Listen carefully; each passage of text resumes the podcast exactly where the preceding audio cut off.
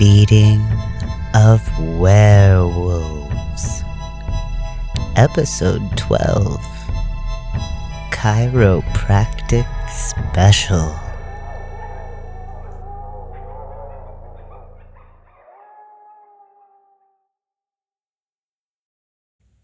Hello, and welcome to Care and Feeding of Werewolves, a podcast addressing issues and current events in the paranormal community. I'm your host, Hazel Thornton. Today's listener writes Dear Dr. Hazel, I think I'm falling for a dryad that lives on my family's property. There's a gorgeous old lodgepole pine that I love to sit under and just think about things because it's real peaceful. I've done it since I was a little girl, practically spent my summers under it. I moved away when I was still young, but came back when I inherited. Just recently, when I went out there, I caught glimpses of her fading into that tree. That's how I know she's a dryad, you see. I guess what I want to know is how do I approach her? Should I approach her? Would she even consider a human, much less a woman? Heck, I live in a log cabin. What if that's like living in a house of mummified corpses would be to, to a human? I don't know, Dr. Hazel. I feel like I've known her and loved her forever, but I've barely even seen her. Oh, girl. I don't know how to say this, but she is approaching you. I guarantee that she already knows about your log cabin and doesn't mind. Likely your house's logs were either farmed or culled. Either way, nature goddesses understand the role of death in life. I doubt she'd even ask you to go vegan. The being a woman thing is a non issue. Most dryads are pretty tight with Artemis, if you catch my drift. As for your next step, leave some honey cake or a bit of hard cider under the tree. Dryads love that stuff. Offer her gifts, and she'll stay a little longer each time. Let her make all the first moves, or you'll never see her again. Remember, she's part of the wild. Her trust must be earned, and it won't be earned easily. As for the rest, you do know her. That feeling of peace under that tree, that safety and contentment, that's been her all along, looking out for young creatures in her clearing. Now that you're grown, she's probably curious about this fearless woman that loves her tree so much. And there's nothing a dryad loves more than having her wood admired. Thank you, Julia. Anyway, today we have a special guest joining us by phone who's the foremost chiropractic expert in North America on humanoid ungulates and acrohumanoids. Please welcome to the show, Dr. Brian Gray. Hey, thanks for having me on, Hazel.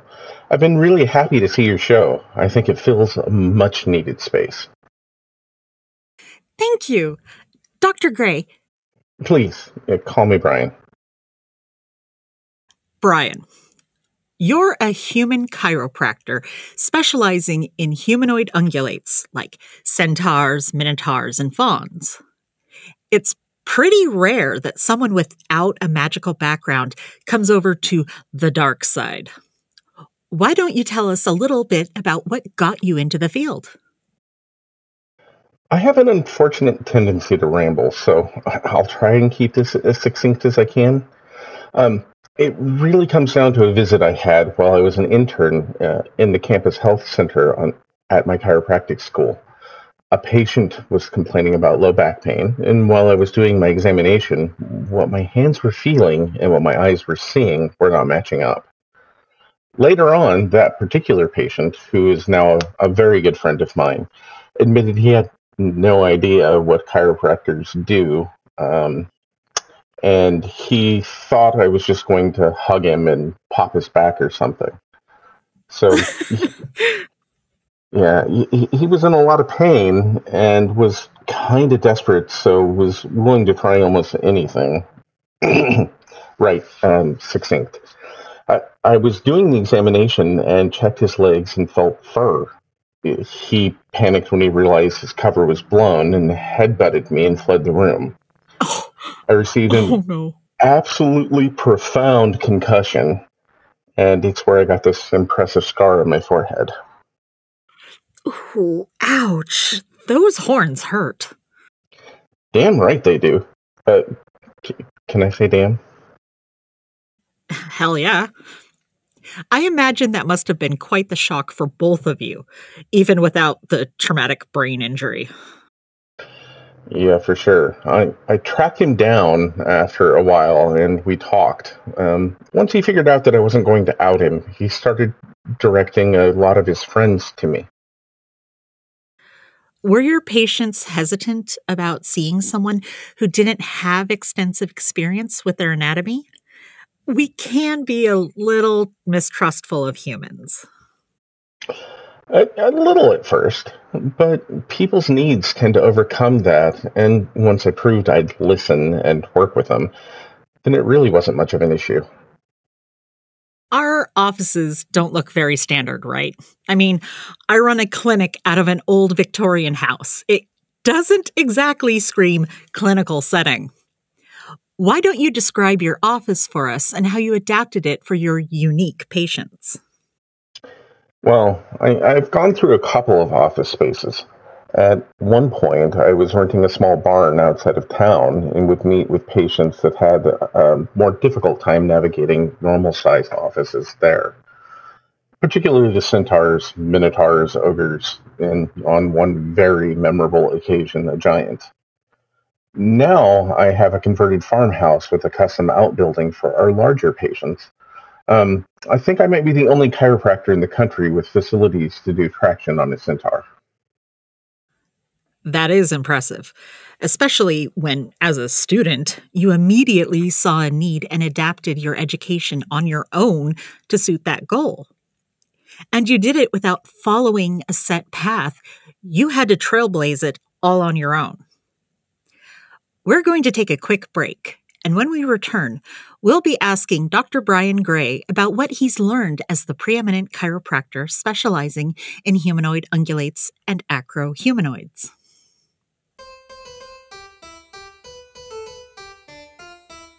Oh, my neck! My back is so stiff. My branches snap off. All my snakes are suffocating. What do we do? Dost thine horns interfere with sleep's sweet embrace? Doth the shapes growing from thine head drive away sweet dreams on a midsummer night's eve? Tis certain, sirrah, that I may have suffered thine fate, as my own horned visage doth show. Certain it also was, sirrah, that I was not content to suffer my fate silently, nor the fate of vassals such as yourselves. And so did I toil through many sleepless night, tossing and turning, testing and learning, until one blessed morn that I awoke rested, with nary a twinge or tremor. As king, my blessing shall trickle down to you, my vassals, with mine own invention, thy pillow. Thy pillow is stuffed with a secret material and blend of charms that allow it to stretch and accommodate any spikes, tusks, snakes, horns, yea, even antlers, whilst cradling thine head more comfortably than the lap of any maiden fair. My neck feels amazing. My back isn't stiff. Wow. Not even a bent twig. All of my snakes survived. It's A miracle. Lo, hath thou ever heard such golden reviews? Order two thy pillows and get a third for half off. Only four easy payments of just twenty four ninety nine.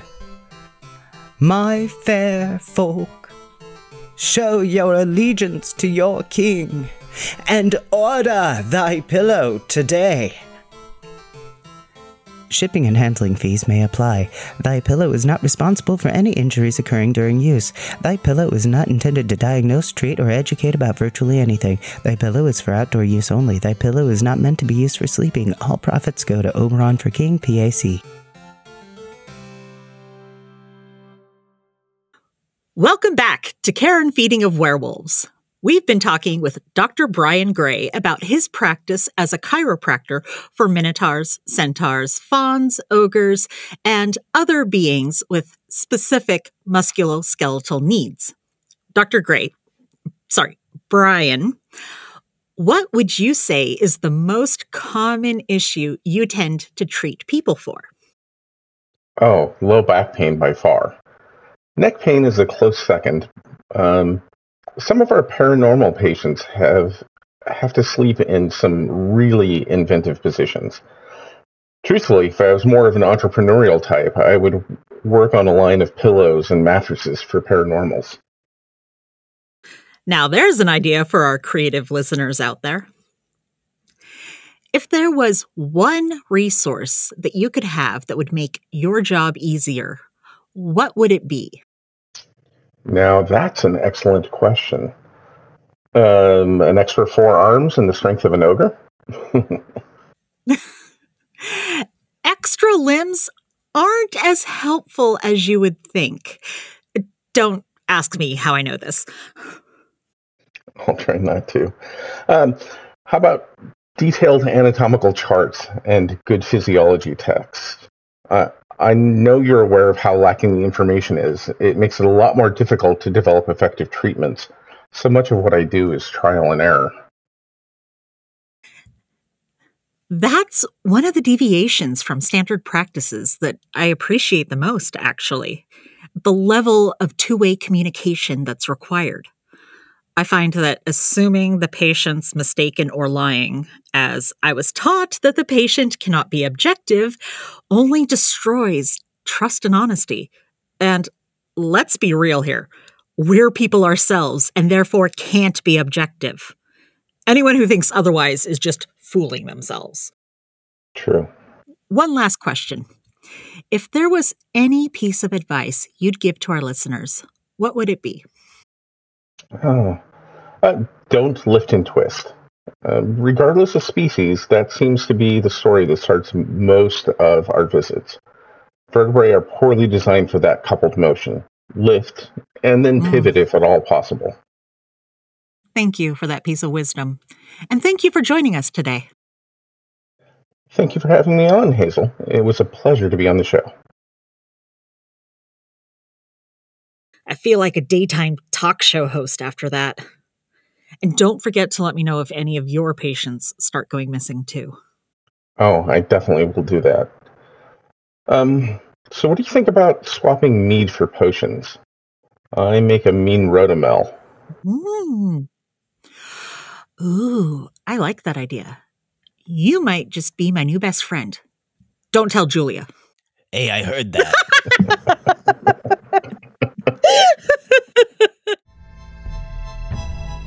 Thank you for listening.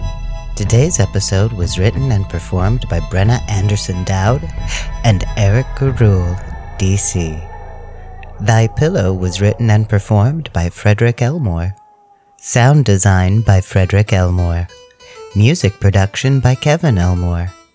Find us on Facebook at Care and Feeding of Werewolves, tweet us at Care Werewolves, or email us at feedingwerewolves at gmail.com.